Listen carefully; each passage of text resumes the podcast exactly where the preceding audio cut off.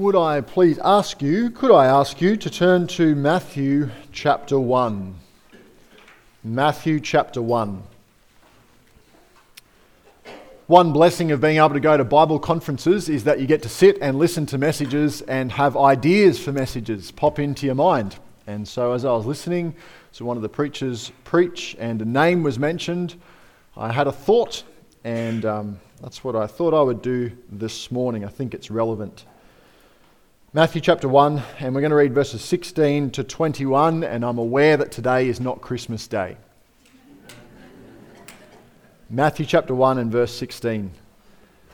And Jacob begat Joseph, the husband of Mary, of whom was born Jesus, who is called Christ.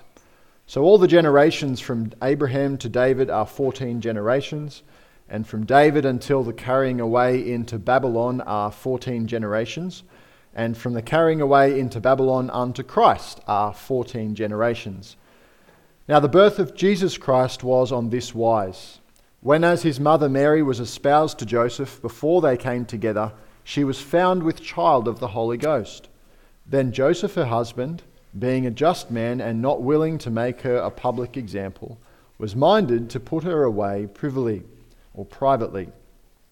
But while he thought on these things, behold, the angel of the Lord appeared unto him in a dream, saying, Joseph, thou son of David, fear not to take unto thee Mary thy wife, for that which is conceived in her is of the Holy Ghost. And she shall bring forth a son, and thou shalt call his name Jesus, for he shall save his people from their sins. Let's pray.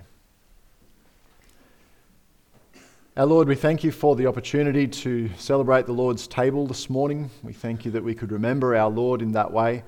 Uh, we ask now that as we open your word together, help us, uh, Lord, to be able to enjoy the things that we read. Help us to, uh, Lord, see wondrous examples. Help us to see, Lord, the reasons for which you have preserved your word. And I pray that the Holy Spirit might move freely both in preacher and hearer this morning. We pray in Jesus' name. Amen. We are defenders of the virgin birth. Uh, we count that doctrine as an important doctrine. And we know that that is a doctrine that is often under fire uh, in those who are liberal Christians and also those who are skeptical of Christianity entirely. The virgin birth is often under fire. And so we are quick to defend Mary involved, Mary's involvement in Jesus' birth and we are quick to dismiss Joseph's involvement in Jesus' birth. And I think as a consequence, Joseph is often minimized, uh, and probably rightly so. There are important things, much more important than the role of Joseph, that we need to emphasize when it comes to the birth of Jesus Christ. Uh, after all, Joseph was not Jesus' real father. Uh, he possibly even died before the time of the crucifixion based upon the way that things played out at the foot of the cross and the lack of references to Joseph in a number of key passages. We often think, perhaps, that Jesus is very important. Uh, Mary is rather important, but Joseph is just Joseph. It's just the other part of the story who necessarily has to fit in. But Joseph plays quite an important part in the early life of Jesus Christ, the Son of God. And if anyone else had played such an important part in this life who wasn't, trying, who wasn't by necessity being minimized for doctrinal reasons, we would note that this was quite an important part that they played. And so I think that it's right of us to notice the part that Joseph had in the life of Jesus Christ. God clearly shows us some admirable traits of Joseph. And so this morning, I want to talk about just Joseph. Was he really just Joseph? Well, that's the first point. Just Joseph. Let's read again verses 18 to 20. Now, the birth of Jesus Christ was on this wise when as Mary, oh, sorry, his mother Mary was espoused to Joseph. Before they came together, she was found with child of the Holy Ghost. Then Joseph, her husband, being a just man and not willing to make her a public example, was minded to put her away privily. Joseph and Mary were espoused. Now, espoused means that they were not fully married yet, but they were promised to each other. And we might think, well, they were engaged. Well, sort of, they were engaged. It's a little bit different in the Jewish economy of marriage. It's different because they're called husband and wife. Notice in verse 20, but while he thought on these things, behold, the angel of the Lord appeared unto him in a dream, saying, Joseph, thou son of David, fear not to take unto thee Mary thy wife. Why would he call Mary his wife if they were already married? Well, it's because betrothal in the Jewish system was a lot more involved than engagement in our present system. Let me read a quote to you from Hendriksen, who sums it up well. Betrothal among the Jews must not be confused with present day engagement. It was far more serious and binding. The bridegroom and bride pledged their troth to each other in the presence of witnesses. In a restricted sense, this was essentially the marriage.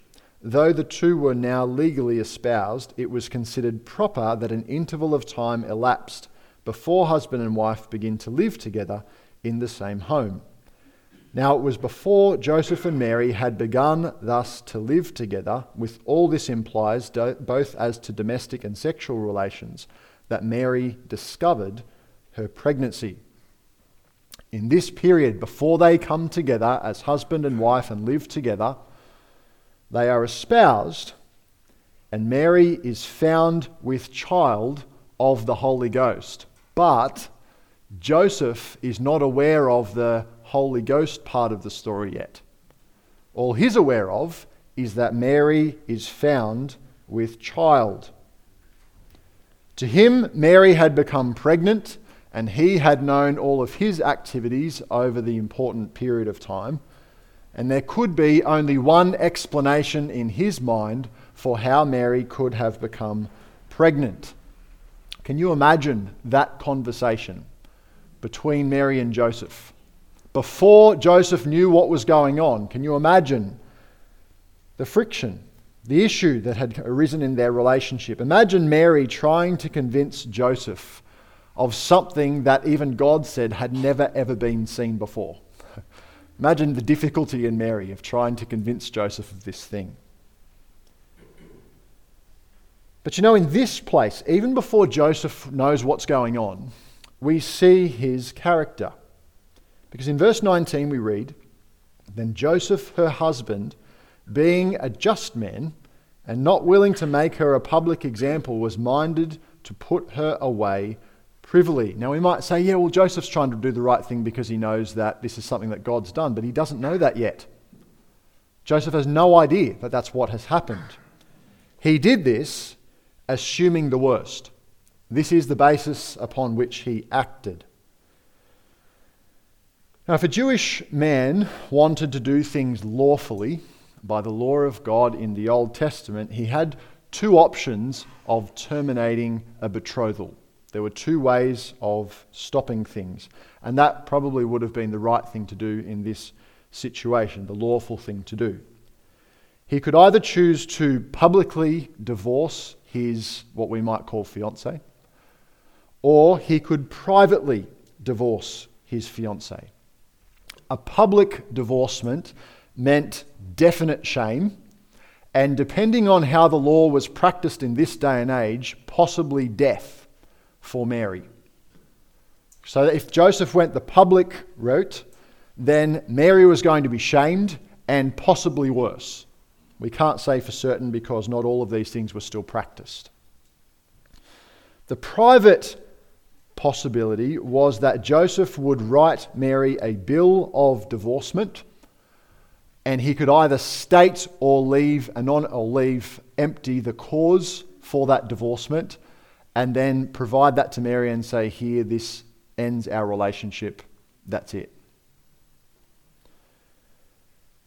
now in that situation what I want us to see this morning is that it would have been very tempting for Joseph to take vengeance. Think about what's in Joseph's mind at this time and think about what he's assuming has happened. What would he have wanted to do to Mary? What would he have wanted to do to take out his hurt to seek the revenge. At that time, Joseph thinks something has happened. What would we have wanted to do? But we read here that Joseph was just, and that's the reason for the title of the message. He wasn't just Joseph, he was Joseph the Just. He wanted to do things right, and he wanted to be kind to Mary in the process. And I think that's remarkable that he wanted to be kind in going through this process. In a moment of hurt, Joseph was just and not vengeful. Also, notice in verse 20, it says, But while he thought on these things, and we skip off into the rest of the verse, but think about that for a moment. While he thought on these things. Do you know that's something often lacking in situations like this? People don't think about how they're going to respond, they just respond. Joseph took time to think about the right course of action. What am I going to do here? What's the right thing to do in this situation? What do I want to do, and how's it going to affect Mary? How's it going to affect me? How's it going to affect my relationship with the Lord and my practice of the law of God? How am I going to think through all these things and do the right sort of decision? Joseph was in a situation probably of anger and hurt, and he decided to take time to think and to act justly. Now, to show us what this meant, I want you to think just for a moment what could Joseph have done? What were the avenues open to him at this moment? Well, think about it in our own day and age. In 2019, if this situation played out, what do people do? What steps do people take in these sorts of situations? They may result to assault, verbal abuse, physical assault sexual assault. This is a, a regular cause of these things. Public humiliation, whether in person, among a friendship group, on social media, taking to whatever, whatever avenue, whatever road is open to you to embarrassing the person that you feel hurt by. It happens all the time. I was reading an article just this week about how you can hire someone to find out dirt or just to Photoshop or um, edit a video of somebody else and then publish it on the internet to embarrass them in front of everyone. So if you've got a boss that's mistreated you at work, or if you've got a partner who has embarrassed you or cheated on you or something, then you can go and you can employ someone and you can pay them money to publicly humiliate them on social media, whether you post a video to all of their friends on email or turn up at their work site and put flyers up around the work site. There's people who make money from revenge. But you know what? The triggers required to set someone off into revenge and anger are really a lot less than that now, aren't they? It probably was in this day as well, but we see it all the time in our own day and age where people are getting hugely off in their minds they're set off in rage because someone cuts them off on the road, or because somebody is different looking to them, or has a different culture to them. Because somebody tries to stand up for something, all of a sudden everybody else gets around and they pour hate upon them. It might just be because they think they're asking too much for a squishy little toy from a supermarket so they take to the internet and they shame them and they hate them in front of everybody. Only people would be just and think on things like Joseph did before they act. You know, I think God was right in choosing Joseph to be the foster father for Jesus Christ. I think God made a wise decision. Don't you think God would have thought about that? I think God planned the coming of Jesus Christ quite well, don't you? In the fullness of time, God sent forth his son, born of a woman, specifically that woman. And do you think he knew who the father was going to be? I think he did.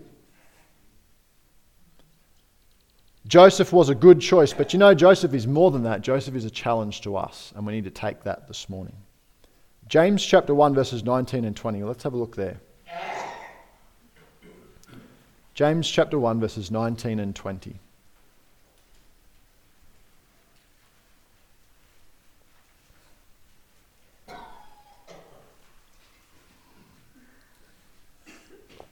James 1:19 says, "Wherefore, my beloved brethren, let every man be swift to hear, slow to speak, slow to wrath. For the wrath of man worketh not the righteousness of God." God honored Joseph in his choices for being slow to wrath. You can see him. He's listening to the situation. He's thinking about the right course of action. He's slow to wrath. And he chooses to be just in the face of a very tempting situation, tempting to his anger, to his pain. There's an interesting point here that James makes in James chapter 1 and verse 20. He says, For the wrath of man worketh not the righteousness of God. James notes that our personal wrath will not achieve the righteousness of God or God's will for our lives. Working out our anger is not what achieves God's plan for your life. We can more effectively work righteousness without anger. If we exclude anger from what we're doing, we're going to do a better job of coming to God's will. We should be slow to anger then. If anger's getting get in the way and mess things up a lot, then we need to take our time choosing whether or not to become anger. In the hope, not just that we'll slowly get to wrath every single time, but by taking things slow to getting to wrath, we might choose sometimes not to go there at all. If I'm slow enough to wrath, I might eventually choose not to be angry. Let's have a look at Romans chapter 12. It's another reference that I think is relevant to Joseph. Romans chapter 12, verses 19 to 21.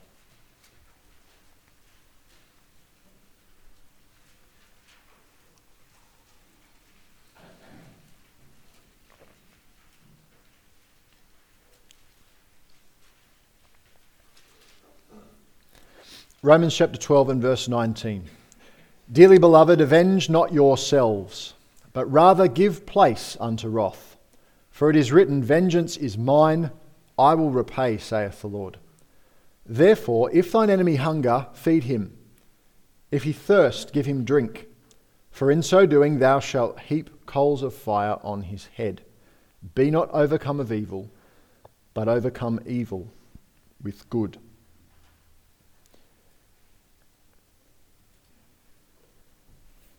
You know, Newton's third law is for every action, there is an equal and opposite reaction.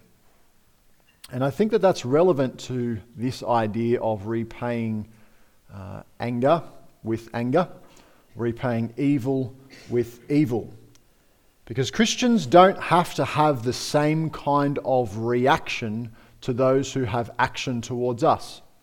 Just because someone shows wrath towards me doesn't mean I need to put Newton's third law into action and practice anger towards them.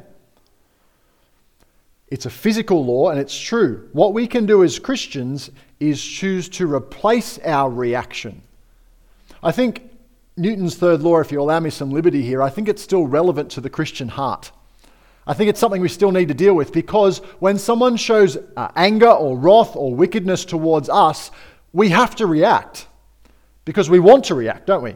We want to react with anger. we want to react in the wrong way. And I think what we need to do is we need to replace the reaction with a substitute. We need to allow love to take the place of our angry response.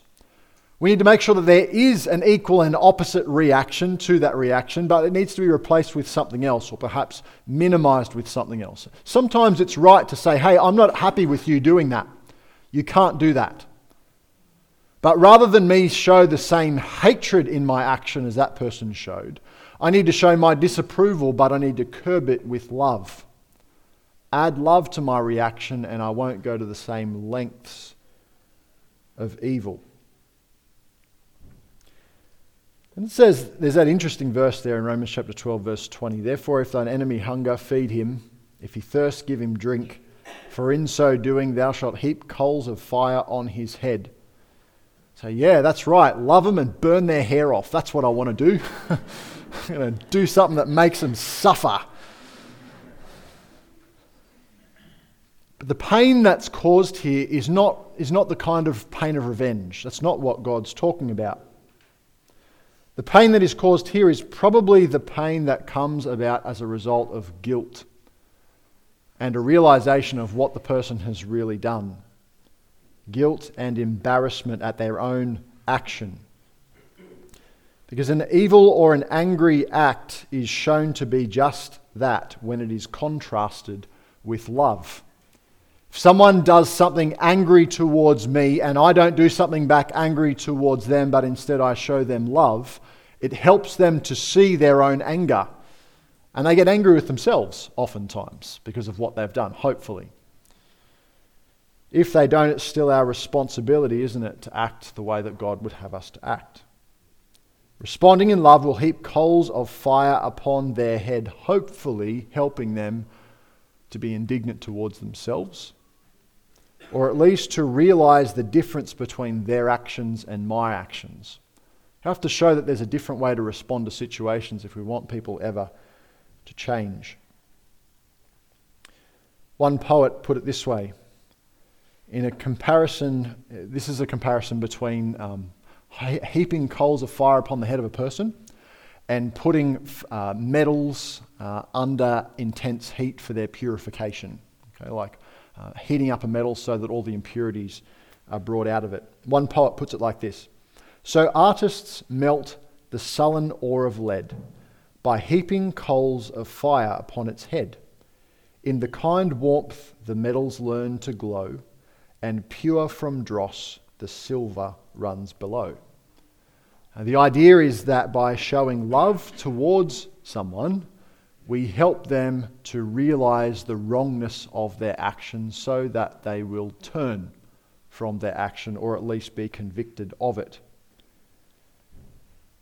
Now, the prob- when we think about it this way, the problem with us responding in like manner or giving evil for evil, the problem with that is that we withhold from them the opportunity for conviction. If you refuse to act in love towards someone who has acted in hatred towards you, then you, miss, you cause them to miss out on that contrast to see where their actions look different to your actions. I don't know if you've noticed, but the Holy Spirit does a lot better job of convicting people than we do. Have you noticed that? Yeah, I've noticed that. The Holy Spirit can get into my heart and affect me in ways that you can't.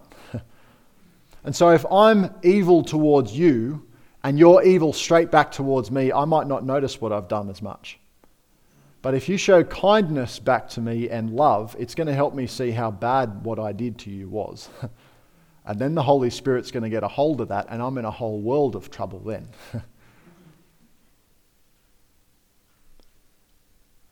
you know, God does this with us all the time.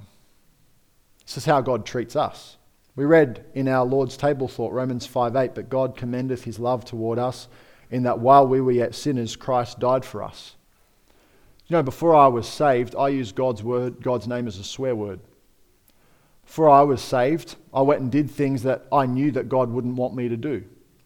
Before I was saved, I told lies to the parents that God gave me and He told me to honor and to obey. I did all of these things before I was saved. And do you know what God did for me? gave me, gave me, gave me, sent his son to die for me.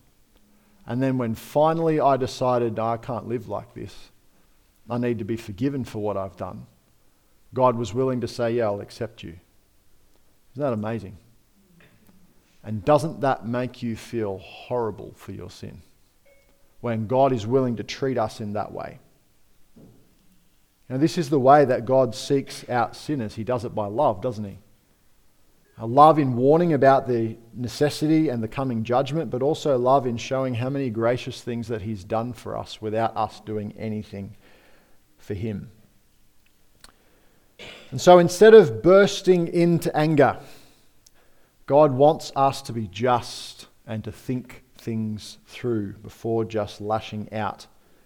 And so he's not just Joseph, he is Joseph the just, and perhaps we should think about him like that a little bit more. There's one more thing that I want to bring to your attention. It's a lot um, quicker than the first point uh, with relation to Joseph, and it's got to do with Joseph's actions after he finds the truth. Let's have a look in Matthew chapter 1, verses 24 and 25.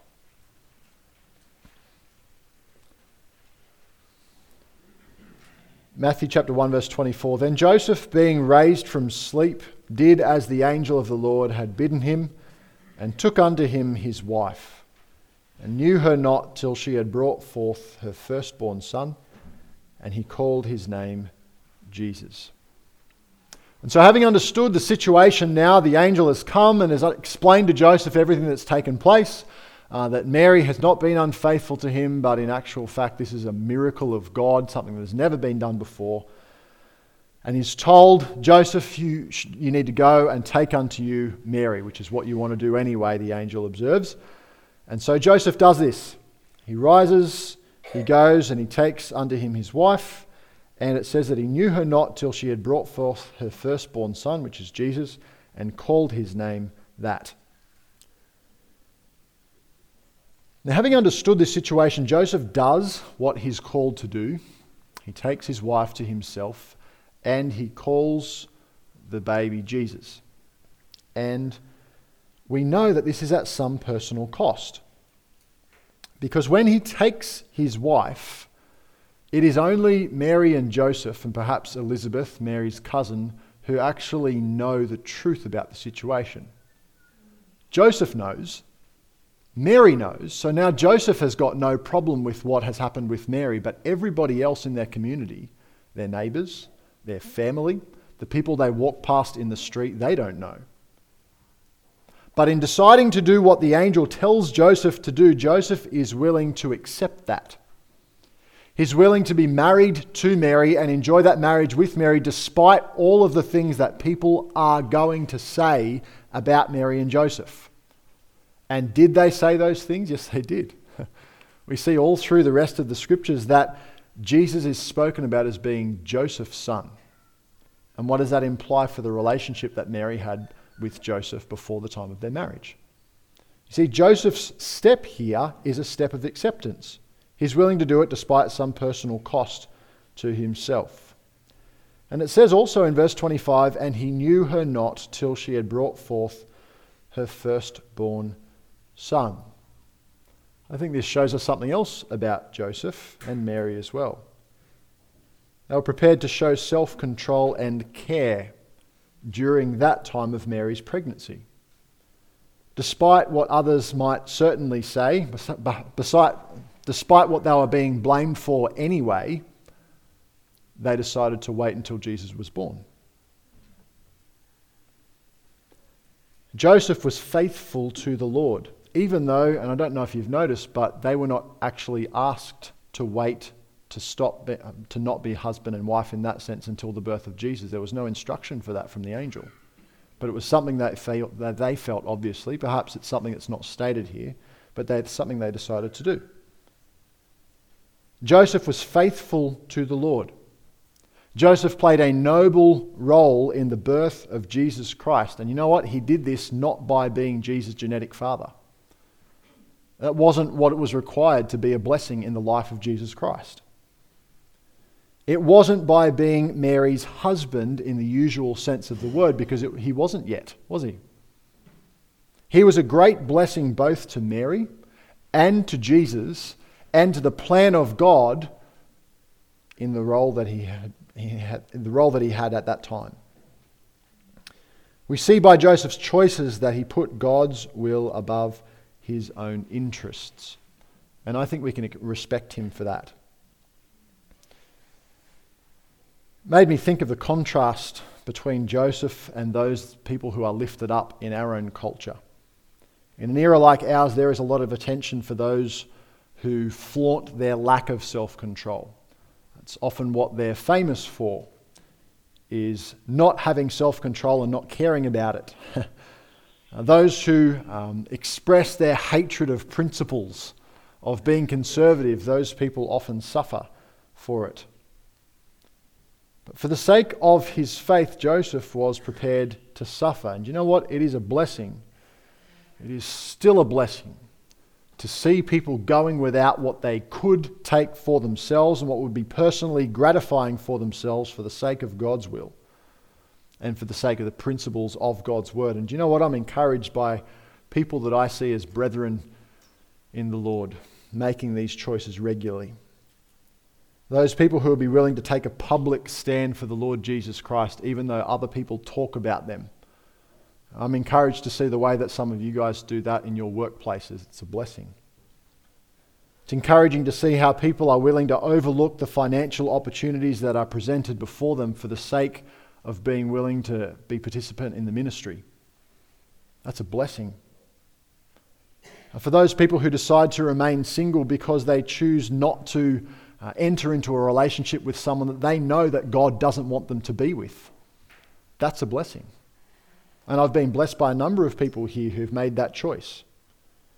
Every time someone chooses to go without for the sake of the will of God, it encourages us, doesn't it? It's wonderful to see other people who are willing to do that, and I hope that it encourages us one another to do the same thing. Luke chapter 14 and verse 33, I'll just read this to you. This expresses to us that this is not an exception. This is not what an A plus Christian looks like. This is the basic requirement for a disciple of Jesus Christ. It says in Luke 14:33, "So likewise whosoever he be of you that forsaketh not all that he hath, he cannot be my disciple." That's what's required of all of us, brethren, to put what God wants above what we want. Joseph showed himself to be a disciple of the Lord who would turn out to be his foster son, interestingly. there is nothing too big for us to sacrifice for the Lord because there was nothing too big for him to sacrifice for us. This is what it means for us to be a disciple of Jesus Christ. Joseph was willing to do what was right, even if it came at some personal cost. And so he's not just Joseph. The omniscient God who sent his Son into the world in the fullness of time was not ignorant of the father of the family that he planted him in.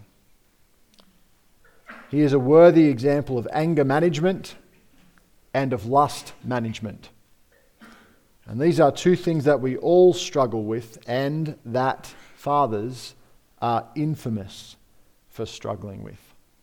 Let's pray. Heavenly Father, we thank you for our time this morning. We thank you that we can look at an example, Lord, that just changes our minds about the way that we should look at our life. Help us to see in ourselves that we respect someone like Joseph. And help us to recognize, Lord, that that's the way we want other people to think about us. Uh, Lord, may we be willing to forego those things that appeal to ourselves, that we might be able to stand for those things that you want us to do as your disciples. Lord, help us to be willing to pay the cost. We thank you for our day, Lord. We pray that you would continue to bless us. And uh, Lord, bless the closing of our service in Jesus' name. Amen.